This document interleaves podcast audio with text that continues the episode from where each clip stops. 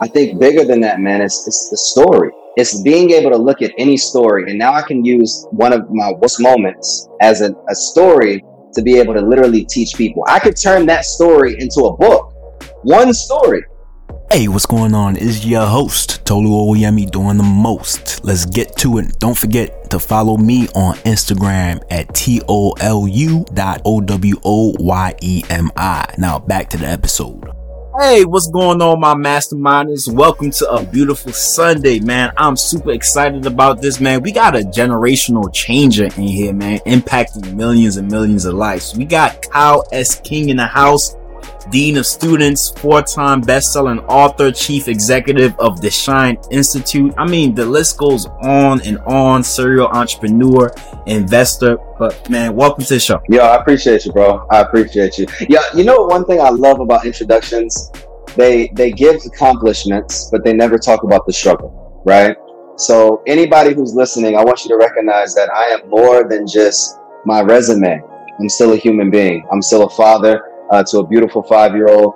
I'm still a man of God, and you know I'm an overcomer. So anybody out here that is struggling, anybody out here that only heard the accolades, I want you to understand that your circumstance also matters. And I'm going to help you by the end of this podcast get out of it. And that's one of the reasons why I'm super excited that you're here because when I did my research, I was like, wow, went through all of this.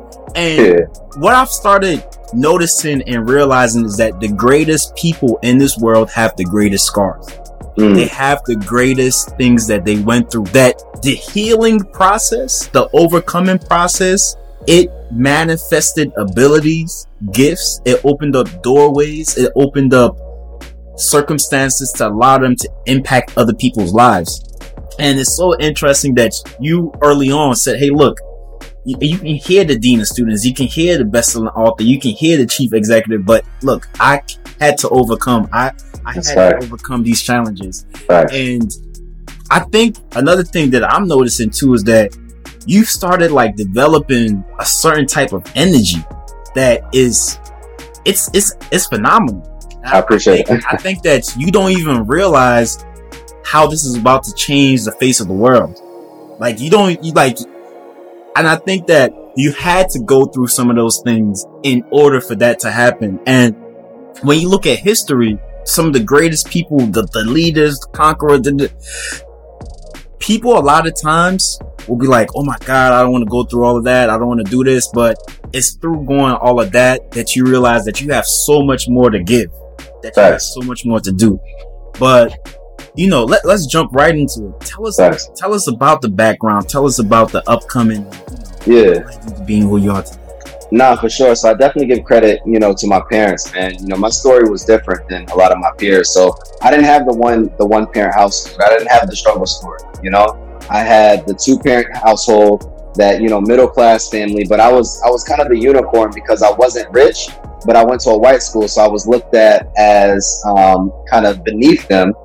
But I wasn't um, from the hood, so when I was around my black friends, it wasn't like it was, was kind of like I didn't understand, right? So I was kind of in that middle point where I still struggled with my identity because I didn't know who I was as a man. So my parents, you know, really provided a foundation and did a great job with grooming me into who I am today. But fast forward, went to college, um, Division One track athlete, um, and I studied abroad in Ghana um, my sophomore year and um, you know it changed my life forever. So what happened is i went over there with this perception of american as we all see like you know they're underdeveloped. They're not this. They're not that. They're not this. And i worked within a school um a no it was a fifth grade classroom. I remember like it was yesterday. And these kids were more brilliant than some of the kids that i went to college with. Sure. and they were learning on chalkboards and wooden desks and they were literally they had a that, such an appreciation for education. And I remember one of the students he talked to me after he said, "Education is my bridge into America." And that stuck with me because I came back to America and I started a nonprofit that bridged the gap between business and academia.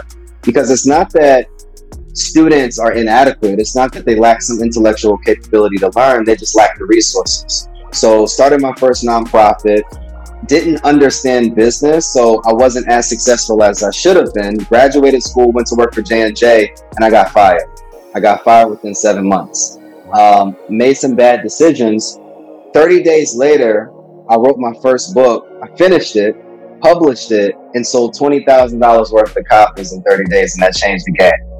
Um, yeah, so sold sold a uh, thousand copies on pre-sale before the actual book came out. Um, leveraging influencer marketing, leveraging relationships that I had, straight guerrilla marketing strategies. Um, and then from there, started you know a, a for-profit company. Um, six years later, you know we've been able to work with thirty thousand students across the world, even in London, um, teaching them financial literacy, entrepreneurship, um, real estate, and information technology. Um, I've written seven books and now I'm here today. So I've learned from a lot of my struggles, man. So not just getting fired, but I lost my first son at birth.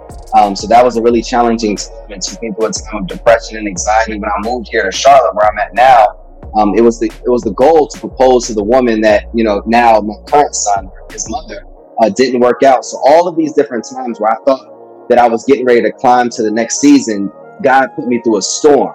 Right? God put me through a storm and, you know, all of these different storms allowed me to create my own rainforest, right? Where I'm now creating opportunities for other people. So I look at my opportunities or I look at my circumstances as opportunities that have allowed me to help and you know really impact other people as well yeah and i think there's so much to unpack within that story that you just told from growing up and not necessarily fitting in with you know the black crowd, but at the same mm-hmm. time not necessarily fitting in with the white crowd. Facts. And what that does to a person's mentality and, and yeah, uh, perspective on, on life.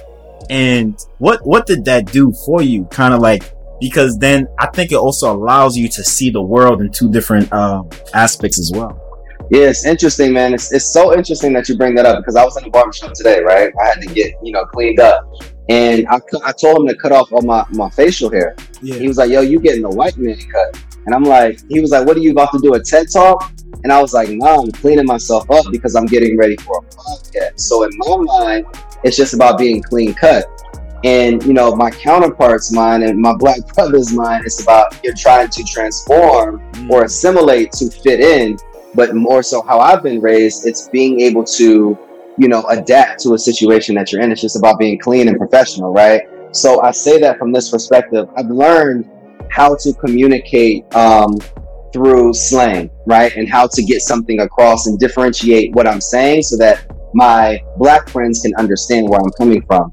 However, I've also learned the um, the language and the diction that will allow me to sit in rooms that my black friends would never be invited to, but my mind and my ability to impact and serve my community and with my love for my community, I use what I need to use to being able to impact people, get in the room.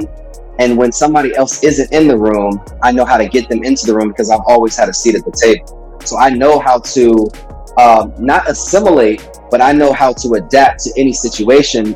Whether like versus a lot of my black friends that don't so I can sit down with a CEO of a white Fortune 500 company and I can speak from my educational background. And then I can take what I learned and go back to the hood and talk to them like, this is what I need you to do to be able to flip your investment. But it's the same thing. It's the same language, just a different way. You know what I mean?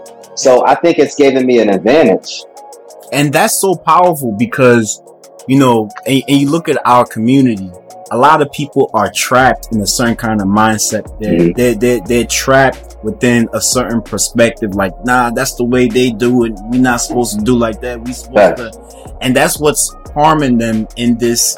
Let's be real. It's almost a race for generational wealth to build businesses and structures and organizations, mm-hmm. especially mm-hmm. in this country called America, whereby the opportunity is, is just busting out the seam. It's, it's crazy. Uh, what's interesting is I don't know how I came across this, but I love doing like you know research whenever I have a guest. I just want to understand like so that the conversation can flow as smoothly as possible, and that we can bring the best to the table for the mm-hmm. the audience. When you were 15 years old, you were you were whipping the whip and you whipped. Ah, yeah, yeah, you did your research for real, bro. I love it. I love it. Yeah, man. So, yo, I, I, like I said at the beginning, man, I've, I've not always been this person, like polished, clean, all these different things. So when I was 15, so I, uh, my parents, you know, they were going to a Maxwell concert. and I asked them if I can get the car. It was a Friday night. I asked them if I can get the car. They was like, nah, they wasn't hearing it. I had my learner's permit at the time. So when they left, you know me, man. I still took the car. I took the keys, but you can never do anything without like your friends and your boys with you. So I picked up one of my homeboys. We went to this party. Everything was solid. Was showing off and everything. Mm-hmm. Came back home. Everything was good, and I still feel like there was a malfunction in the car to this day because I pulled into the driveway and I thought I hit the brake, hit the gas, ran straight through the garage door while I was down, but didn't just stop there. I ran into the house. Like on, you know how you're already in the garage, and the, like the house is right there. Slammed into the house, the whole front end of my pop's car, brand new car. Literally, the the temporary tag was still on it. Fell. But the crazy part is, I went inside the house, grabbed a towel, wiped down the steering wheel, called the cops, told them that somebody stole the car and ran it back into the garage. Wow. Told them that somebody ran it back into the garage. Called my parents, told them the same story, was going with it, going with it. Cops came, they wasn't hearing it, mom wasn't hearing it. Believe me, that's still my man's to this day. Um, it's still my man's. So, um, long story short, um, I ended up telling the truth because they got to the point where they were like, you know, this could be um, falsifying a police report if we do an investigation. And when I tell people, I use that story to tell people that my parents didn't like just say no because they were trying to be hard asses, or they didn't say no because they were just trying to teach me a lesson. They said no because I lacked the preparation to be able to drive the car without an actual somebody in the car, right? And a lot of people are crashing their cars, crashing their calling.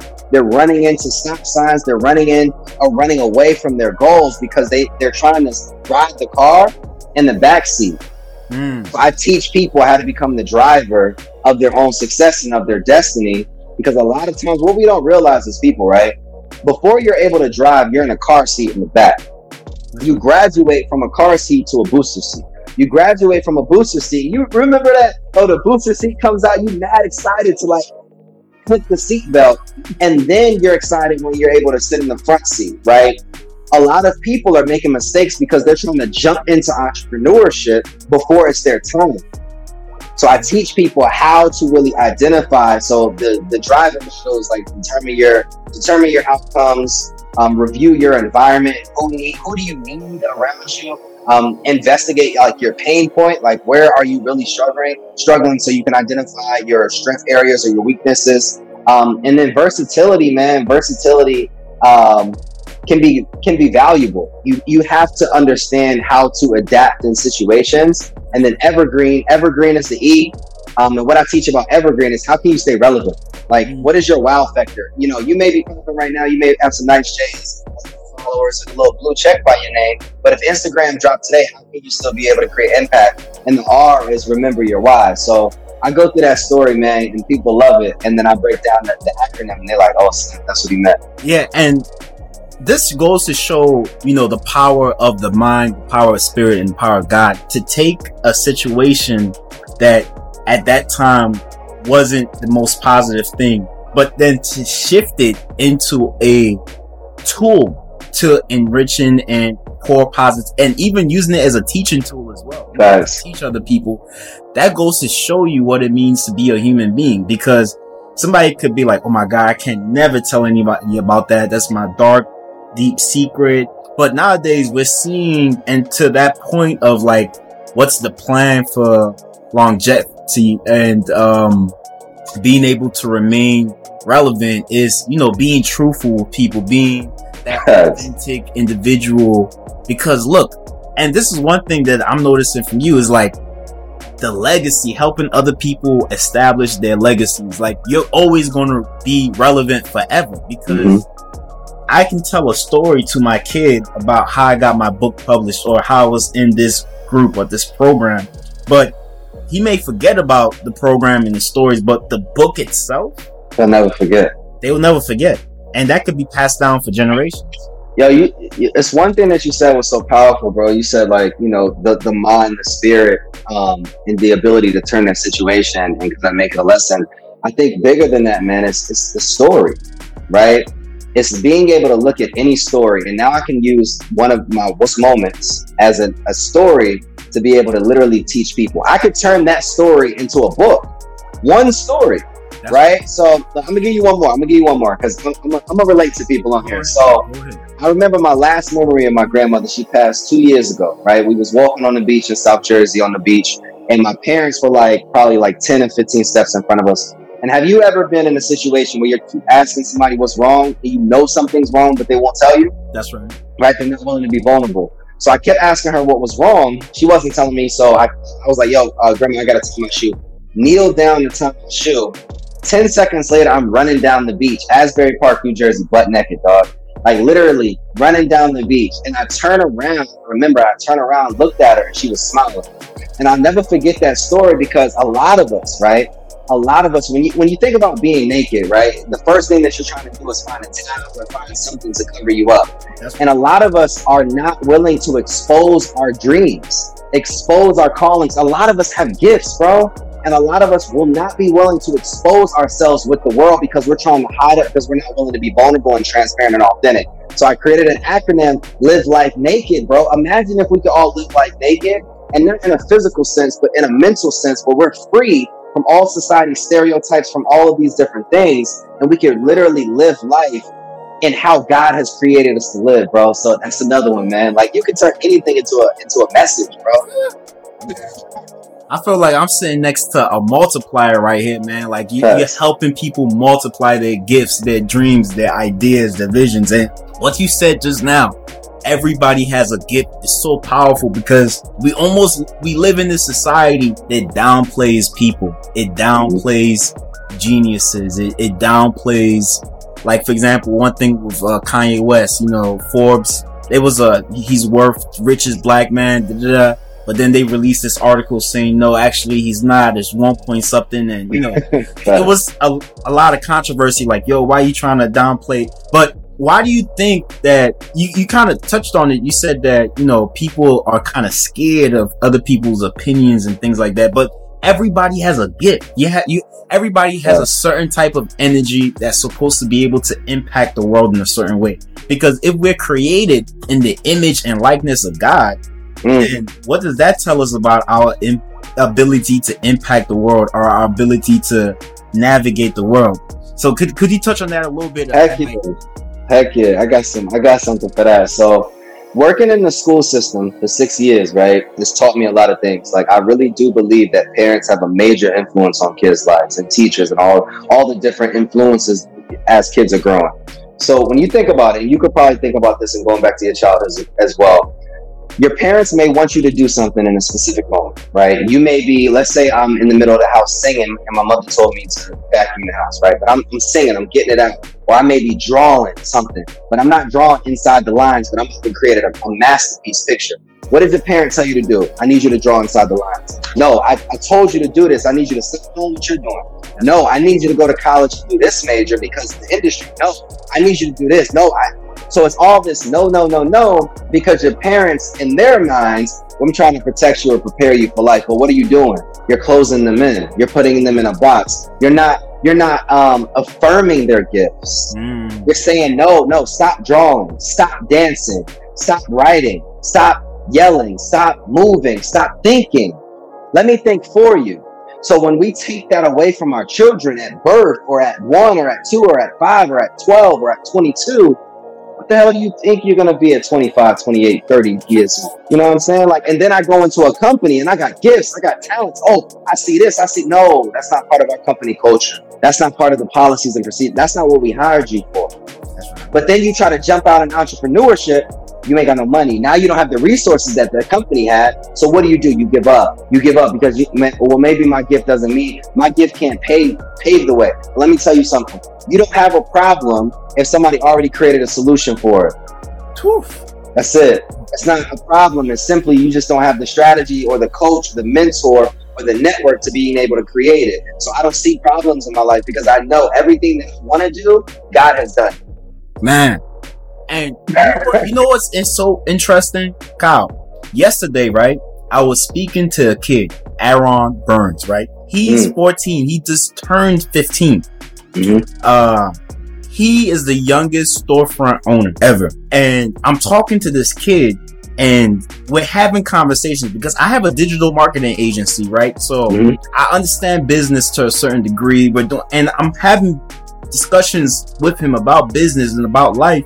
And not only is he able to take those concepts and have a fluid conversation, but he's able to take these complex ideas and articulate them very simply. I was like, oh man, yeah, Kanye West is rich. He was like, I don't think it's so much that he's rich. His impact and influence on the world, it's mm. manifesting the world. I was like, Ooh. hold on, manifesting, you know. and I was like, digging more, I was like, man, like this is super. Like, was your parents entrepreneurs? Like, where did you get this? Like, he was he told me something that I want to put into practice every day, or at least I want to try to put into practice. He said that mm-hmm. he he watches movies or he watches like the most defining moments in movies and how the character uh defined in the actions they took in that situation. So maybe like a Queen of England or Taraji P Henson, whoever is whoever mm-hmm. that's in a movie, your Denzel Washington's, how did they handle that situation? What was the energy and spirit they used to handle. And he said he takes that and he replicates that in his life towards his vision, towards what he wants to manifest in his life. So I'm like, I'm like, that's good. Let me give you something, bro. Let me give you something. Because this, me and this kids, we probably have a lot in common, right? So I live off of one movie scene. I live my whole life off of one movie scene.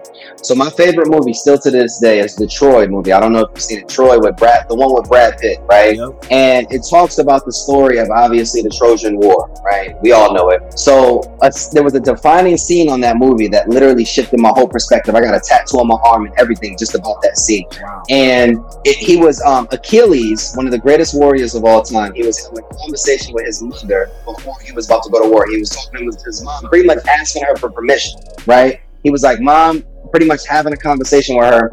And then she sat there and told him, because he was on the fence about whether he wanted to fight in the Trojan War or stay home, because he didn't think it was his fight. So his mom came back and said, If you stay in Troy, if you stay no, if you stay home, if you stay home, if you stay home, you will have a beautiful wife. You'll have beautiful kids that love you and then your kids' kids will love you and they'll talk about you and they'll cherish you. And then eventually your grandkids and then uh, your name will fade away. Your name will fade away. He said, if you go to Troy, they'll write stories about you for mm. eternity. You will become the greatest warrior of all time. But if you go to Troy, you will not make it back home. Go down. Bro, what did he do?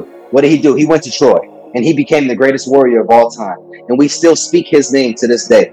To this day, whether it's false, whether it's real or fake, at the end of the day, we still speak his name to this day because he was willing to give it up, everything. Exactly. He didn't care about the family. He didn't care about the kids. He was willing to sacrifice his life to leave a legacy. That's that's Shivers. And we look at these figures in history, right?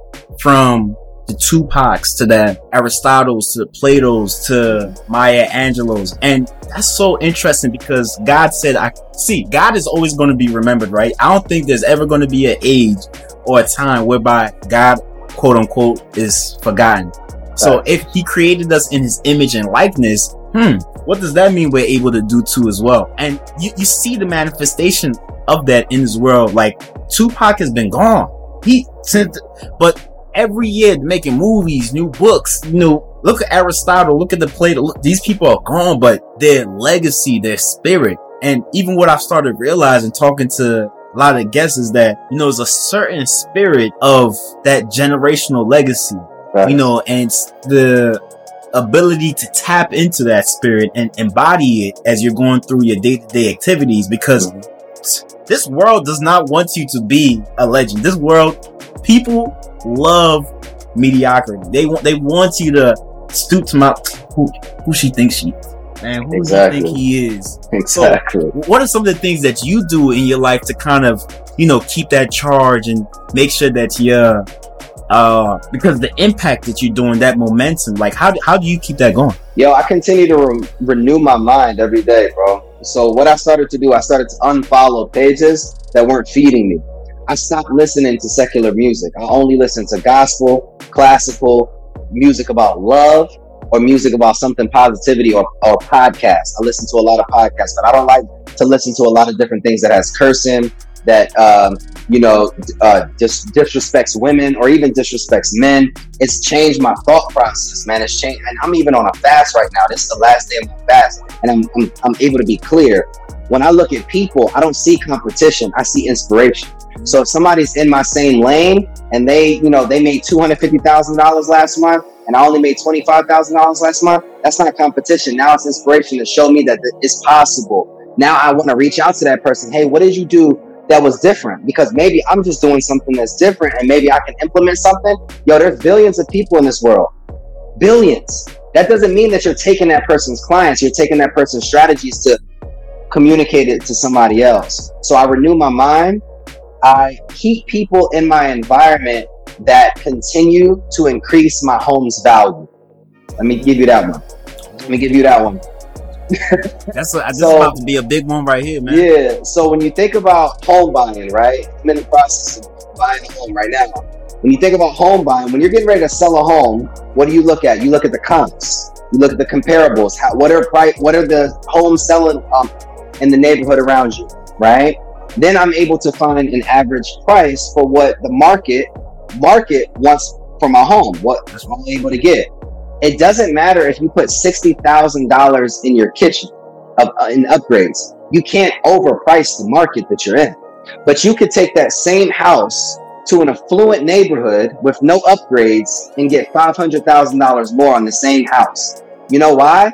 Because the environment is different. Because location matters. So, what I tell people is if you're around people that are high in value, if you're around people that are investments, if you're around people that are inspirations and influencers and impact and godly and faithful and resilient and all these different characteristics that you want, I can't lose, bro. I can't. I'm around people that are not just better than me, not just bigger than me, but align with me in characteristics and qualities. So now we're all going to eat together. And I love the fact that you mentioned but your ability to give examples, because usually people are like, hey, your circle, the five people closest to you, but you use home buying, you use mm-hmm. the environment. So your ability to give examples that really, you know, activate that person's thought process and be like, okay, now I see what he's Okay. Yeah. Okay.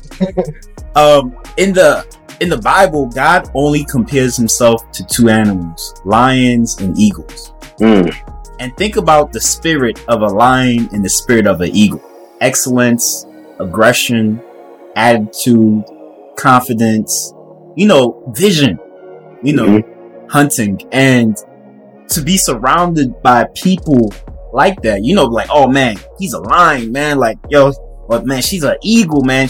Go after it and, and to be surrounded by those people so you can absorb those traits, I think is, is super awesome. But when I was doing my research, and I think that this is one thing that applied to you, but I think everybody needs this is mentoring. You know, George, a from a from Junior. I don't know if I've seen this. Yeah, Acheampong, my God. Yeah, Action Acheampong, and how you went under, you know, his tutelage, his coaching to kind of you know, absorb his strategies and his way of thinking. Mm-hmm. But how did that help you? Like, and what was that experience like? Yeah, I, I, give a lot of credit to, you know, not just George, but to my mentors, right? I feel like your parents can take you, like, it's interesting, right? I'm gonna give another example, man.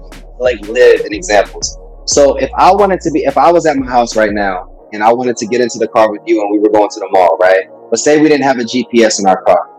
I would go across the street and ask the person how to get to the mall right? But what if they can only get me to the outside the neighborhood? It's still closer. They say, "Hey, I know you go that way." Right? So we get to the we get to the first stoplight and there's a gas station. What do we do? We go into the gas station.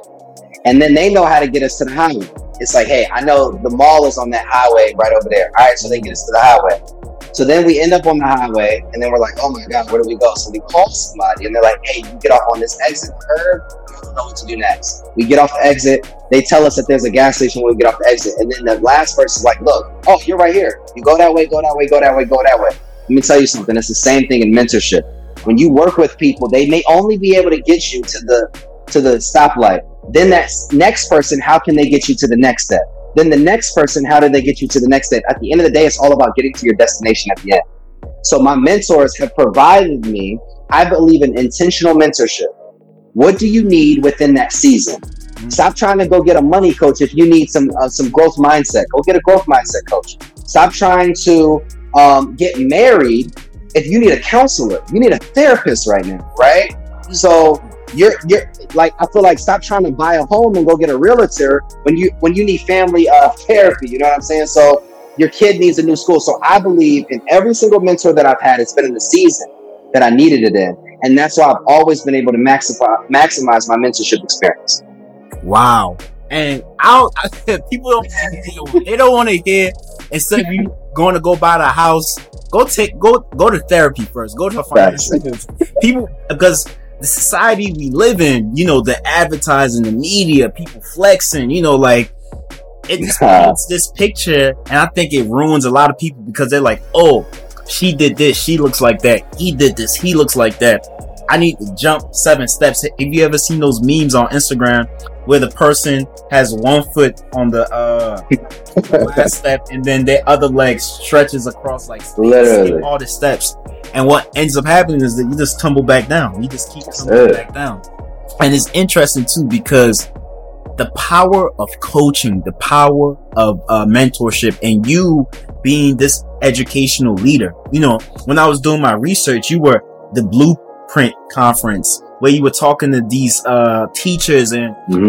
the, these videos that you had recorded and talking to you know this different like how do you see yourself in that role? Like what kind of impact? Because you seem like you're very intentional when you're trying to do an activity. So what is it that you're trying to accomplish in those roles? Yeah, that's a great question, man. I think I, have pivoted a lot. I didn't just pivot in, in COVID um, because I see like it's, it's, it's a gift and a curse. At one of my superpowers is being able to see things, right? See potential, see things that need to change, you know, and I want to be able to solve problems. One of my downfalls is because I like to solve a lot of different problems. So one thing that I saw when I was working within the school system is that teachers are unmotivated, they're underpaid, they're under-equipped, but they have so much talent and they have so many gifts. So what I did in literally 11 days, I was like, look, we're going to throw a conference for teachers and we sold out in 11 days and all we taught them is mental health, real estate and financial literacy and how to be entrepreneurs. That's it. Because I believe if you're a better person, you could be a better teacher. So you'll be able to deliver in the classroom. Because if I'm if I'm at 20% battery life, how do I expect to give 100% product, productivity in, in the classroom, right? So I wanted them to be better people. But then I wanted to teach them how to manage the money that they already have, use that to use their gift to start a business and then buy a house. That's it. Because now you have a cash flow investment that you can always have. Now you have assets.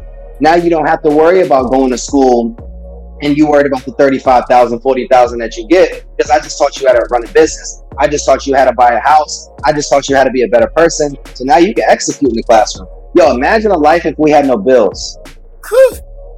like how how free we would be. So imagine if we could take all the bills and teach educators how to create an automated online system that take care of their bills, they would be able to kill it in the classroom. So I did it. Yep.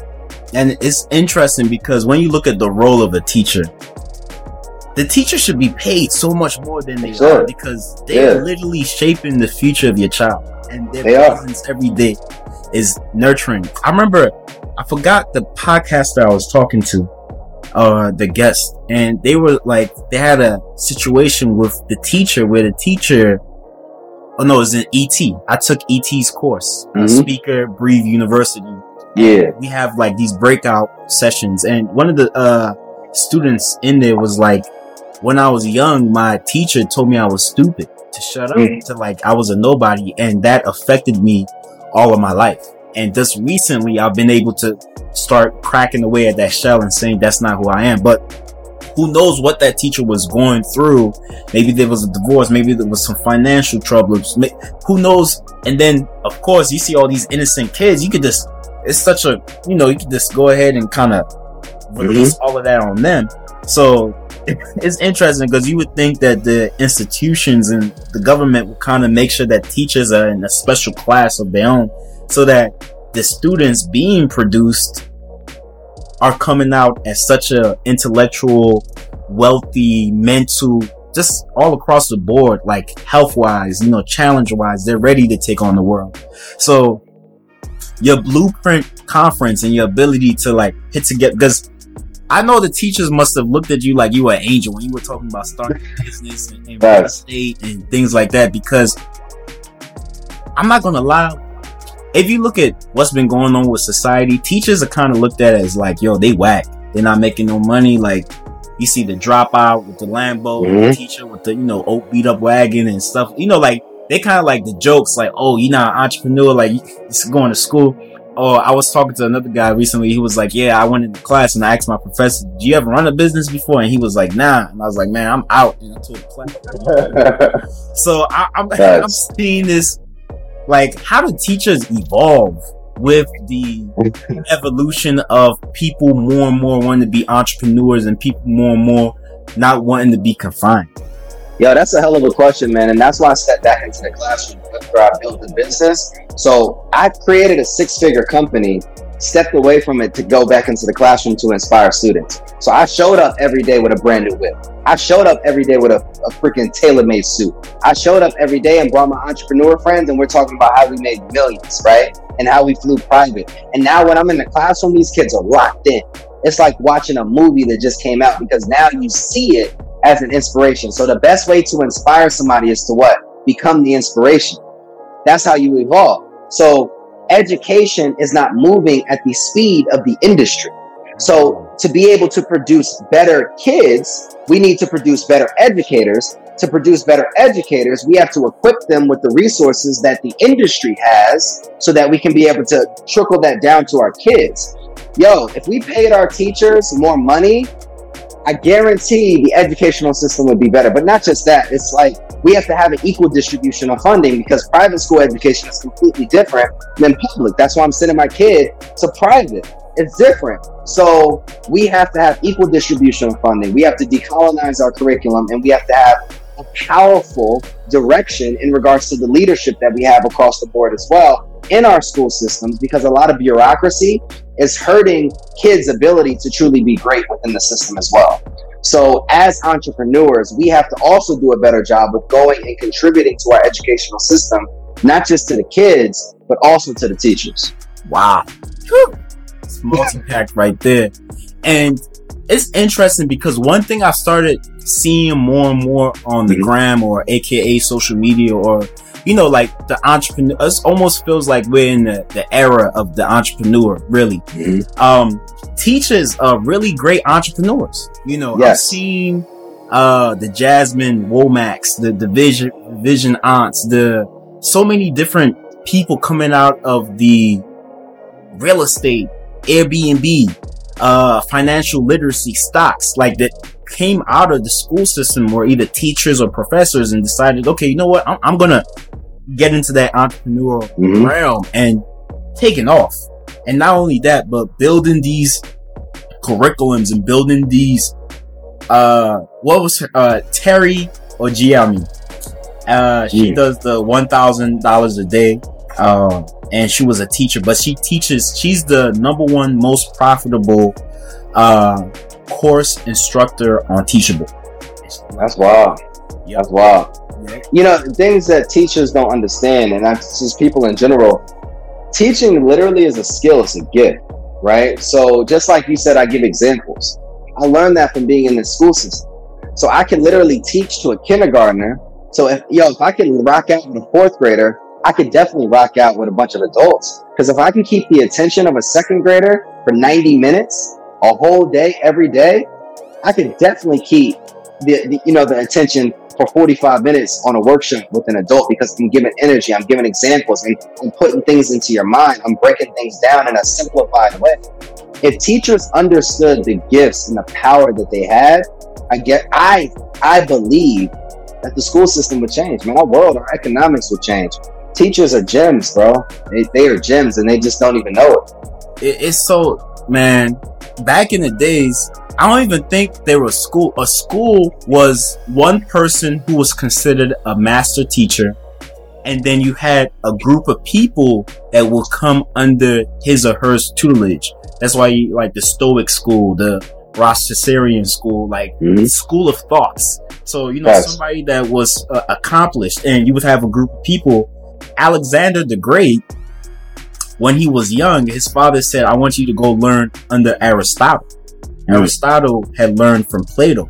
So the type of teacher that you have, especially early on in your development is so crucial because Alexander was thought about fighting, philosophy, strategical thinking. he was a beast, man. He was a beast. He was a beast. He dang near conquered the entire world. But what people don't realize is that seeds were planted into his mind that enabled him to have that perspective on life. So, mm. well, you know, it's interesting to also see, you know, the people that they were like, my, my teacher believed in me when nobody did. My teacher said that, you know, I see something special in you or you're going to be great one day. And that person just carried that with them through all of life's scrimmages and, you know, situations and setbacks and just held on to it and you know, speaking things into existence because kids believe what you tell them. You know, you tell them some, they, they're so quick at manifesting things. Mm-hmm. No, facts. I remember one teacher, man. I, yo, like I give a lot of credit to him, Mr. Clay. He was my second grade teacher, and it's crazy going all the way back. But you know, and even he was a white teacher as well, and he he invested, he affirmed in us. He he was giving us affirmations before affirmations was a thing. I feel like it just kind of came, you know, came, it's new still, right? He was affirming us. He was telling us everything that he could be. But I remember specifically one time he took me after class, right? He took me after class. I used to talk all the time in class. He took me after class. He said, Kyle, you got two choices to be great or to use your gift to be great. I said, What do you mean, Mr. Clay? He said, You're not in trouble, but I want you to learn how to use your ability to speak and use your ability to get our class rowdy to lead something. I've never stopped leading after that, bro. Never. Wow. And I think this is a perfect transition, man. We got to talk about the books, the systems, the. Straight up. I'm part of the program too. I'm in there like, yo, coach, put me in the game. Yeah. How, like, what led to the first book? And not only that, but then let, let's start with that. Let's start with the first book. Yeah, man, it's interesting the because mission plan, decision, yeah, the discovery, destiny. Let's get it. Like, let's get it. So interestingly, a lot of people don't notice. My first book was uh, three books, right? So my first book were the mission plan, the decision, the discovery, and the destiny. But it was too long. So I broke it up into the three books that I now see. So I can say like I was a three-team author, but really I only wrote one book. So what inspired it is that Neo always says, note takers are money makers. He always says it. And I was literally that kid growing up. So I literally would always reach out to like the most successful person or sit down with the most successful student in class or sit down with the principal or sit down with teachers and just ask questions. Take notes, ask questions, turn everything into a lesson. I was that kid growing up that asked my dad a million things, but my dad would have a million answers to give me or a million resources that he could provide me. So I read a lot, I learned. So all of those notes turned into what? Pages. All those pages turned into what?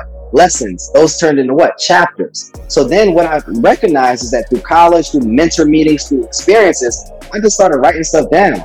And I was like, yo, like, I really want to be a book. My mother affirmed it. My mother affirmed it. She was like, yo, you need to be an author. So I used writing back then as an opportunity to, like, you know, it was therapeutic. You know, when I would go through things, I'd write it down.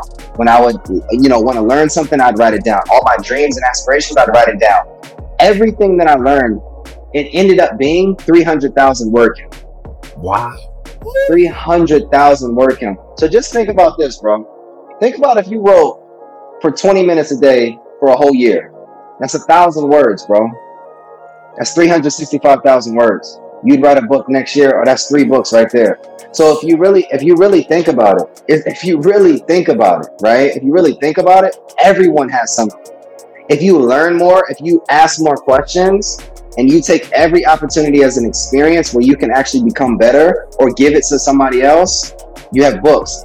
But shorter answer, I knew that somebody, like people would come to me and ask me advice all the time, all the time. Like, how did you get that internship, Kyle? How did you get um, to become a Division One athlete, Kyle? How did you, um, you know, meet that person? How did you start a business? All these different things. And I would give them all this information. I'm like, look, why don't I just write about it? And then now I have this book. Mm. But it took me four years to publish my first book. Wow. Four years because I didn't think that my story was good enough. I was real insecure. I didn't feel like I was going to sell copies. I didn't know how to actually go about publishing a book and nothing like that. But the moment I published it, 30 days later, I made 20 grand. Is that not a sign or is that not a sign? It was crazy. It was crazy, bro. 20 grand. So, and then after that, I already had the funny thing is, I released the first one and I already had finished the other two because I wrote one. So now I had a system to be able to now all of those people that bought the first one, and this was before the systems, bro. Like if I would have had all the clients or all the customers that bought the first book, I'd have a crazy system. This was before email automation. This was before drop shipping and all these different things. This was just straight guerrilla grassroots marketing and me literally filling out each uh, envelope to ship out to people. It was crazy. Wow. And I think there's this picture that anybody who sees it, it, it leaves this image in their mind of you sitting down on a couch and there's these rows of those books mm-hmm. literally packaged, ready to be delivered. Right. And not only for you, this is one thing to go ahead and, and sell books and, you know, have a great launch, but to take that momentum, capitalize upon it, and then build out a system to help mm-hmm. other authors not only get their books out there, but then pilot autopilot systems and marketing. Mm-hmm. So it goes to show, you know, that greatness and excellence within you because, hey, look, I could be like, all right, I got my little book out here. I'm good. Facts. But what kind of sparked that mindset or what led to you being like, you know what? Deontay, he got a book or Ashley, she, let me set up like after was it after you launched your own book start coming to you like hey man like could you help me? Like I, I got a story or i started writing. Like how did how did that yeah for sure man. So one thing i truly believe that we're vessels bro. So everything that i learned everything that i experienced every win that i have i'm gonna share with people. I'm not that type of person to like have a business meeting and i'm keeping things to the side so that you can't surpass me. So after i finished my first book people started asking it became an inspiration right? So all my struggles then became inspiration and then it validated. So then people started asking, like, hey, how did you write your first book? How, like, I'm struggling, I'm doing this, I'm doing that. And then me, I'm like, yo, I'm gonna just give it to you, give it to you, give it to you, give it to you. And what I started to learn is like, yo, like, this is really helping people. Like, this is really helping people. But I kept being an entrepreneur, kept being an entrepreneur, kept being, like just doing it for free and then just building my business, building my business. When COVID happened, that's when everything shifted, bro. Wow. That's when everything shifted. I needed because yo, at, at, this time people were losing their houses. At this time people were losing their jobs. People like were losing family members. People were losing loved ones. So I was like, yo, how can I help? It's the story that helps. Mm. Stats, stats can be challenged all the time, but the story will never be challenged. So I wanted to be able to help people through COVID that were losing jobs, losing houses, like find a way to make it. So I was like, look, I'm going to help these 10 educators write their story. I know y'all are losing funding. Some of y'all lost your jobs. I'm going to help you in 30 days. I need y'all to just give me 30 days. I'm going to help you finish a book. We're going to launch it. We're going to make a lot of money. No, Kyle, we can't write a book in 30 days. 30 days later, I had 10 offers and they was getting bags. Literally. Nine months later, we worked with over 100 authors. And one of my authors sold 300 copies in a week, bro. One of my authors sold 100 copies on the first day. One of my authors now has an online course that's generating $8,000 a month from stories, from stories. And with me, so Lynn, I created a high ticket offer. And then I was like, well, how can I create this system? And then I started just asking people questions. What are your struggles? What did you struggle with? All these different things. Cause it was just like one off meetings. It was one on one, one on one. But I was like, yo, this is getting, I'm burning out. I can't keep meeting with 20 clients a week. How can I get group? How can I condense it? How can I create the system? Right. So I created a system and then I was like, damn, everybody can't afford a thousand dollar program. Everybody can't do that. Kyle, you're you're hurting your ability to really impact more people. So then what did I do? I created a group coaching program every single week on Tuesday. You've been on a call. Every Tuesday we train. Every Tuesday. $37 a month. I was like, yo, if you can't afford $37, there's nothing I can do. Exactly, man. If you can't afford Burger King with some smoothies and That's it, bro. and like, there's nothing I can do. And it, it, goes to show your hunger to serve, your hunger yeah. to empower because look, there's some people out there, like they'll do the high ticket offer and that's it. Like, oh, you can't get in? That's it. When you get your bread up, holla back. And one thing that's actually interesting and for what I've seen in, in the program that I helped create for one of my business partners is that through that low offer, through that ability to bring people in in the door, when they see the environment, the energy, and they get to interact with that coach, the entrepreneur and other people, eventually they'll get to the point whereby they will buy the high ticket offer, and not only that, but they will refer other people in. Exactly. Go in for that high ticket offer. And that's what I started noticing my business partner. I was like, whoa. I was like, this is crazy. Okay, people are coming in for a dollar the first month and then it renews for $60. But a percentage of these people are just like, all right, I'm sold. I want the done for you, 2000. I want the done for you, service. And let's rock and roll. And it begun to show me that a lot of times because entrepreneurs they're looking at the numbers. They're trying to crunch the numbers. Okay we made 50k okay how do we get it 75k per month? And da da da the people aren't numbers. You know people aren't numbers. And, being able to give people that ability now they some knuckleheads out there. I'm, nah facts. I call them you know knucklehead university because they just don't they just want to cut you know they just want to act up but the ones who are there seriously, they will thank you for that, but then they'll come back and pour into your business in a way that you won't never seen before. So talking about the systems, you know, the business part, because I think this is the juicy part too as well. You started creating this, this funnel, this, the, the master class, mm-hmm. the, the high ticket offer, the author acceleration. And when I saw everything, I was like, because I've seen funnels, I've helped dozens and so many entrepreneurs build out funnels and systems and Facebook ads and all kinds of things. I was like, and the the color, the brand, and everything. I was like, ooh, I was, I was like, you're hitting these key points. The testimonials was lined up. What was some of the thought process that went into building that? Because you literally built a bridge to generational wealth. You literally not only that, but empowered thousands of probably going on to tens of thousands, hundreds of thousands of people down the line, millions their lives. But talk about that that. Yeah, man. So like I, I literally learned from a lot of people, right? So shout out to Alex Jeffries, man, clients in abundance out out in San Diego. So I sat down with him in November of last year in Arizona. No, he was in San Diego. He was in San Diego um, at his condo. And he was talking through all of the different strategies that he used to being able to make seven figures a month. Not not six figures, not five figures, not four figures, seven figures a month consistently. So I sat down with him and he was going over all these different strategies, all of these different things, and then I implemented it, right? So I'm all about if you learn something, it's one thing. If you implement it, you become the one thing. Right? So I'm gonna say that again. If you learn something, that's one thing. If you implement something, you become the one thing, right? So sitting down with him, sitting down with my man Joe Polish, a Genius Network, one of the best marketers in the world, sitting down with my guy Wes Watson, um, Marquel Russell out of Atlanta, Danielle Leslie, um, you know, at the West Howell. So all of these different people, I want to sit down with the best of the best. And another thing with me, like I'm not, I'm not afraid to invest in myself or invest in my business. So I'll spend two thousand, five thousand, ten thousand dollars. Shout out to Donnie Wiggins for really coaching me through the system as well. But I paid people to learn.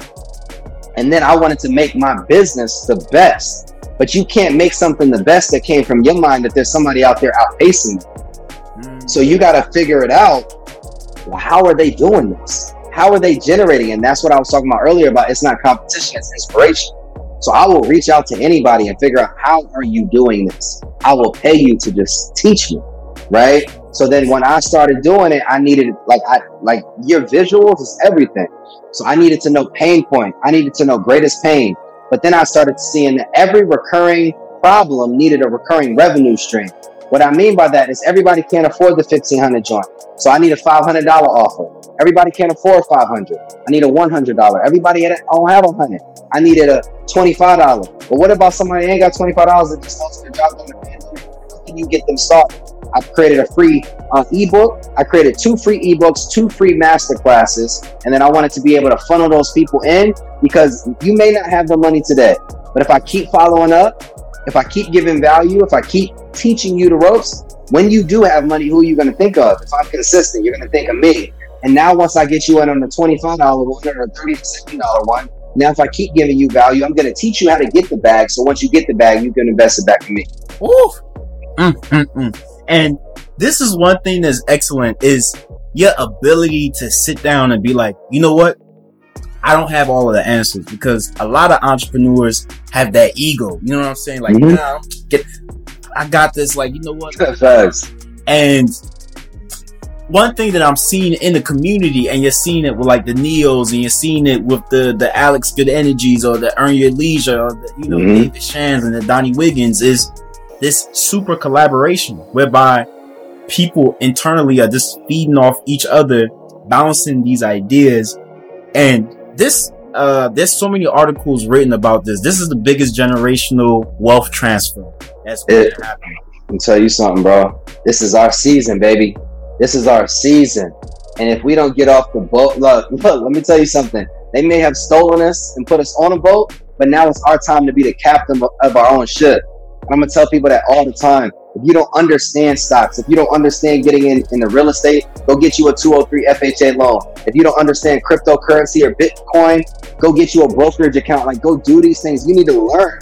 This is the time. If you have not been doing anything, you need to be reading, you need to be studying, you need to be learning. You need to invest in a coach or a mentor that can get your system set up, that can get your business set up, that can get your your um your your whole uh like ideation set up so that your kids can be set up in the future. Everything like you got to think about it, man. With this stimulus package, everything's about to go into inflation is happening. Gas prices are about to be more expensive. Y'all about to get taxed for these stimulus checks that y'all been like uh like thirsty over. Like I could have took yo, you could have given me a bag and I could have told you how to make fourteen hundred in a day. That's oh, nothing. Like we we tripping over fourteen hundred dollars and don't realize that that's gonna affect everything. You go to the mall and that twenty dollar shirt turn into a forty dollar shirt. That's you right. go into McDonald's, that five dollar meal turn into an eight dollar meal. It's gonna shift. Your rent was fifteen hundred, now it's eighteen hundred. What are we doing? You got to get your credit right, get your bag right, get your business right, get your mind right, get your body right, so that you can be all right. Man, this you have that spirit of a teach of a master teacher. You know what I'm saying? Not just like you're not like limited by you're, you're like I want to understand that perspective that allowed that person to succeed. The perspective of like you're not confined by other people's perspectives. Mm-mm. Nah, man and I don't know it all, bro. Like I, that's one thing, man. When I, there's two things that happen if you feel like you know it all. Either you're gonna get humiliated or you're gonna actually take time to get humble. I got humiliated. I thought I knew a lot, and I lost six figures in a year. In a year, six figures. Like, and this wasn't even like investment money. This was just me. It was stupid. Like you blowing money. And once I started realizing when you lost six figures in a year, and then the next year I was living on my homeboy's um, floor on an air mattress on a floor in this two bedroom apartment. I figured out like you don't know it all, bro. All that arrogancy is not going to advance you. And activity doesn't equal achievement. Just because you got a lot going on doesn't mean you have anything going on. That's right. You know what I'm saying? So I turned my activity into the ability to advance others and then let those others advance me. Ooh. Mm, mm, mm. And I think you, you, it's so interesting to see how all these factors came together to propel you. You mm-hmm. know, having a son at a, a younger age. And I think I was hearing George talk about this is, you know, him looking up to you as a role model and as a leader and how that charges you to move and navigate within the world a certain way so that the example that you're leaving for him because kids are super they're sponges you know they absorb all of that and it is seeds being planted in them. He was like, oh, like father, like son, oh, just like the mom, she do it. Is the truth. Yes. So, you know, yeah, yeah. One thing that I saw that I was super excited about, and you learned, I'm assuming from these coaches or like the trial and errors, which every entrepreneur has to go to. Like, in fact, talking to uh, a guest, they didn't really blow up until the accident or until the mistake or until backfire. Like it, nobody like people paint the picture that oh man, you hop in the entrepreneur man, you gonna get the G wagon. Heck nah. Heck no. And I, I understand this marketing. You know, put on a certain perspective so that you can kind of magnetize people into your funnel. Mm-hmm. But at the same time, your average consumer buying the course for two or three thousand dollars and not having an entrepreneurial mindset, it they go on. They say, you know, uh, yeah. smooth seas never made a skilled sailor. And I think, you know, you're the epitome of that because it's like, and I think that's why it's even better to do it at, at such, do it young. You know, people want to protect the kids. No, let them experience entrepreneurial endeavors and let them have trial and errors and fail so that they can begin to develop that cognitive ability to adapt. Yo, I teach yo my son. I know, I know you got a question, but it, it just makes no, me think about my little man, bro. Like, so we started. He, he started learning how to play, and it's simple, like tic tac toe. Like last year, like we would get the tic tac toe out when we're eating out out somewhere, and they bring the little kids menu, and we figure it out. Yo, I used to I used to drag him, bro. I used to drag him. I'm never gonna let you win, dog. Never. I'm not that that parent. I'm not that guy that I'm just gonna oh let me let him win so he can win one. Not like X, X, X, boom, circle, circle, circle, boom. Like, nah, you lose, you lose, you lose, you lose. I don't even care. And then he started getting mad. Yo, last week he beat me for the first time. You should have saw his face. It was like, it was like he won the Super Bowl. He looked at me, he gave me that look of confidence, and then gave me a high five. He was like, "I did it, Dad." And I tell any parent out here, anybody out here, right? Don't let, don't let up you gotta lose. Like I kept losing as an entrepreneur. I was getting outpaced. Out like my activity wasn't high enough, my productivity wasn't high enough, I wasn't performing at my highest ability, I wasn't in the gym enough. I wasn't. So I couldn't appreciate the win. If I was given the wins, I couldn't. I was yo, I had to stop giving myself gifts. Stop going on vacation when you when you haven't accomplished nothing. Stop taking your girl on dates if you ain't earned nothing. Stop that. Like I, I wanted to curse so bad. Stop that, bro. Like so when you when when I literally saw his face, and I've been beating him for a year straight, wow. and he's and this is tic tac toe. This isn't something complex. He hit the one in the middle, had the little the, the uh, where you could do it double ways. I hit the circle. I'm like, he got it, he got it, and he appreciated the win. He appreciated the win. So stop saying you got the bread when you don't, because once you get it, you want to appreciate it. Stop trying to go out and get the nice car when you can't afford it because now you when you can't afford it, you can't appreciate it. I am just now buying my first house and I've been in entrepreneurship for six years. But this that moment when I got that pre-approval letter and I looked at that and said, like me, me, it was different and I appreciate it. I sent that to my mother, sent that to my father. I was like, Mom, I did it. I did it. And now I can look at houses with a completely different confidence. And then my parents were saying, that they was in their 40s when they bought their first house and I'm in I'm a 28 and it's just like yo like I appreciate it so you got to learn how to lose man to appreciate the wins mm. that's it that's it this is deep this is deep you got to learn how to lose people don't want to lose like society nah, makes the Nike sign, just do it, boom, champion, boom, yeah. um, you know, like Cardi B and Beyonce. Oh, you know, like they just paint this picture of losing as the worst thing to happen in humanity. It's the best thing that ever happened to humanity. Man, oh my goodness, I feel, man, if you, look, y'all gonna have to rewind the episode to listen to the, gem, the gems that this man is dropping because this whole interview right here has just been buckets. You just I appreciate you, bro. you out here doing some LeBron. I, we don't even know what to call the move yet, man.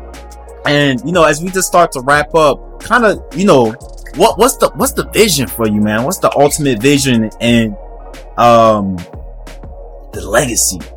I'm gonna get yo. I live I, I live off principles, bro, and I live off principles that align with my life. So anybody, I want to I want to give y'all something that I did a while back that really shapes you know who I am as a man.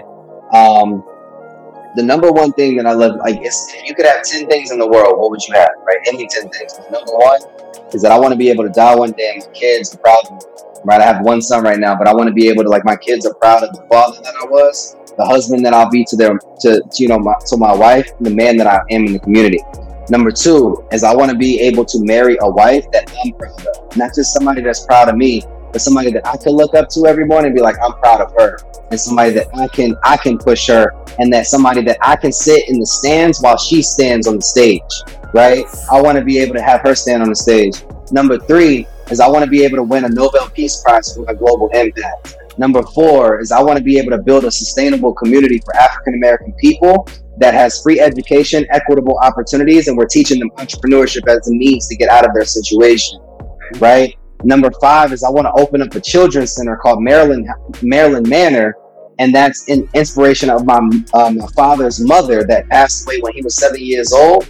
And I want to open up a children's center to be able to give kids education, um, support, mentorship, and love, man. So that's five things. I could keep going, bro, but that's just five things. If if my decisions, if my opportunities, if my business doesn't align with those five things, I don't do it. I don't do it. Right when I finish here, I'm going back to my son because that's number one. I had to get alignment with God because I want to be a husband. That's why I'm fasting, so I can stop the BS and be a better man, right? So like these different things, I can't spend money like I want. If I want to buy a whole sustainable community, it's going to cost me twenty million dollars. I can't. I have to understand real estate. So when I said the 203 FHA loan, I have to understand real estate if I want to own real estate. So I align everything with those five things, and that leads my life. So that's who I will be in the next few years man, speak it into existence, man. I love it. I love it, man. People, Kanye West spoke so many of the things. I am, you, bro. I am Walt Disney, and people kept looking, man. He tripping. It's interesting because I posted that video on my Instagram the other day, and most of my posts don't even get that many likes, and interaction here and there. Till today, that's still getting over thousands of likes and things mm-hmm. of that nature. But speaking things into existence, people, the, the, what the God say, power of life and death is in the tongue. That's it. You see rappers, you see these people, oh, I'm, I am going to do this. Look at some, the rappers that get killed. What did they talk about? What did they rap about? They're talking about death. They're talking about the gangs, the violence and everything like that. And lo and behold, it manifests. Look at the Jay-Z's, the Kanye West and some of these other people. What are they talking about? Oh, I'm gonna own the stadium. Oh, I'm gonna own the, the the the the, the business. Ooh, I'm a I'm gonna be and look at today. You're seeing the, the CBD. You're seeing the Yeezy, the Gap. You're seeing how things are manifesting into existence, and mm-hmm. you see people will tell you, man, why you talking like that? Who you think you are? Like, man, humble yourself. You know that society that we live in, whereby you said what, man. Come on, man. Nah, facts. Man, fool, man. facts. But not realizing that speaking it into existence activates that spirit. It activates that subconscious and conscious to say, you know what? If this is the aim, let's go ahead and, and work towards it, man. So, you know, question that this last question, the importance of God and your relationship with God and how that has allowed you to navigate through life. Yeah, man. And, um, so one thing that I, tr- I truly believe, like, and I was listening to a scripture, not a scripture, a sermon. This was two weeks ago when I went to uh, a guy's trip, and it was "Are you pruned?" Like that, it's like "Are you pruned?" And, and God in the Bible in the scripture, He always talks about like using trees and you know being the vine and being able to all of these different things. Talks about being planted, right? I truly believe, truly believe, and I want everybody to really hear what I'm about to say. Like I, I truly believe that I am the tree. Mm. And me getting connected to the vine, to the source, is all that I needed to be able to grow and then be able to bear fruit for other people to have. If you think of a tree, if you think of a tree, the tree bears fruit, but the tree doesn't eat its own fruit, bro. It bears fruit. Who does the fruit for? It's for other people. If you think of a tree, bro, it doesn't move. It doesn't. it doesn't move. It's not like it hops up and then goes somewhere else and then start. No, it doesn't move. You need to be planted. So I tell people, and I, I had to become planted. I, I had to stop hopping around. I had to stop hopping around in relationships, stop hopping around in women, stop hopping around in locations, stop hopping around business ideas. Get focused. Mm. Love that. Love that one woman. Love yourself. Love that one business. Fall in love with it, bro, and give everything that you have to it. Because if you're connected to the vine, which is God, that will give you all of the resources that you need to source other people. That's it. That's it. So when I got closer to him, he brought people to me because he was allowing me to bear the fruit that the people that I served needed. Oof. That's all I got, bro. I because we'll go for another hour. Y'all go rewind this, rewind this, and listen to it again. Like y'all need to listen to this a couple of times because everything is truth, is facts, is bombs, is is, is now, and I said I was going to let you go, but one one last question. For sure. Be, uh, to that point of bearing the fruit, right? You've bared massive amount. Not only that, but helping other people bear their own fruits to impact the world too as well. But as the business, as the author acceleration and the programs started to develop and blossom and enriching people's lives, how did you notice the business impact on your life, your family's life, and what was going on day to day? So I wanna I wanna challenge that perspective just really quickly. So I don't truly believe, and this is just a new uh, realization. I'm telling you, fasting is everything. I don't truly believe that when you bear fruit, it's a material thing. I feel like when we talk about bearing fruit, it's like I have to bear the business or money or a car, all these different things. It talks about in the scripture the word, uh, the fruits of the spirit. When we talk about integrity, character, love, kindness, all those different things, right? So when I became a bit better person, and when I started lusting, when I started being a person of integrity, when I started being more kind, God became more kind to me. Oof. When I had discipline, God showed me that because you're able to handle a, a, a five dollar client I'm going to give you a $500 client. And if you do right, if you show integrity to this client, I'm going to give you a $5,000 client. And then I'm going to allow you to go on a $5,000 vacation. So if we live by the fruits of the spirit, which is inside of us, not in the things that people see visually, then we will be able to have everything and multiply that by God. Man, man, that that's it, man. Because I feel like we can keep rolling. We're gonna have to part two sometime down the line. But man, thank you for just taking the time out of your day to, to bless the audience. I'm dropping all the links. I'm a part of the program, y'all. I'm I'm in the program. I'm one thing that made me so excited once I was in the program. You started talking about mindset. I thought I was just going to go in and you were like, okay, chapter one, you want to do this. You want to list your content. You want to list the organization of the book, but you start talking about being a better you, uh, your mindset, and making sure that what you're putting out via the book out into the world that you are the representation of that. Mm-hmm. Like, so you started speaking to my mind and my spirit. And I was like, whoa, I was like, this is a program on how to write a book, but how to become a better human being too as well. Exactly. Those are the fruits of the spirit, bro. You see what I'm saying? You can write a hell of a book, but if you're not a bad, if you're not a good person, God's not gonna bless your book. Because I, I can give you all the strategies in the world, but God is going to provide you with the people to be able to leverage your strategies for. So if I operate through God, if I'm a vessel through Him, then I can teach you what He needs you to learn. Mm. And then if you implement it how I teach it based upon what He's given me, you have no choice but to be successful. Oof. Man, we're, we're closing out, man. let, let, let the people know, you know, where they can find you. If there's any last thoughts, any things you want to get off your chest, uh, I'm gonna include all the links. This is going up on YouTube as well. Yeah, for sure. So you can find me um, on Instagram, Kyle S King on Instagram. Um, yeah, that's it, man. Send me a DM, uh, text me. Uh, my number's on Instagram as well. And um, this is the last thing that I'm gonna say to anybody listening. Right? If you've made it to this point, that means that you're probably a believer. That's probably you're probably an achiever. You're probably already an overcomer. Mm. I want you to keep pushing. I want you to keep believing. I want you to keep praying. And I want you to operate in that purpose because that purpose is going to give you the power to not only get to your to your purpose or to get somebody else to their purpose, but for you to prosper in, in, in, life, man. You deserve it. You you are worthy, you are loved, you are smart, you are everything. And this is me affirming you to go out and continue to give man this is this is amazing man I, I, thank god that I, I think that people that come across you too as well and get the chance to work with you, as time goes on, they're just going to realize, yo, what an amazing blessing to have this guy in my corner. And that's so awesome because your son, the family gets to be in the sauce. You know, as we like to say, oh, right. in the sauce, you in the drip. They get mm-hmm. to be in that drip of all of that. But my mastermind is, man, until next time, man, y'all, y'all got, I, I need to activate like a cash jar on here, like live stream so y'all can pay the man as this is happening. Straight up. This the type Straight of episode up. this is right here. Yo, instead of paying me, I want y'all to go pay somebody else. I mean, I want y'all to pay it forward. Like I don't, I'm not even gonna put cash app information out there. I don't want you to pay me. I want you to take that money that you would give to me, and I want you to go bless a kid. I want you to go bless a homeless person that you see. I want you to go pay somebody randomly. Some pay um pay their meal when you see them in, in line somewhere. I want you to pay for the person. If you're listening to this in the car, pay for the person behind you. I want you to go so into the world because I would not be into this place of getting blessings, of becoming successful, and helping other people become successful if I wasn't sowing.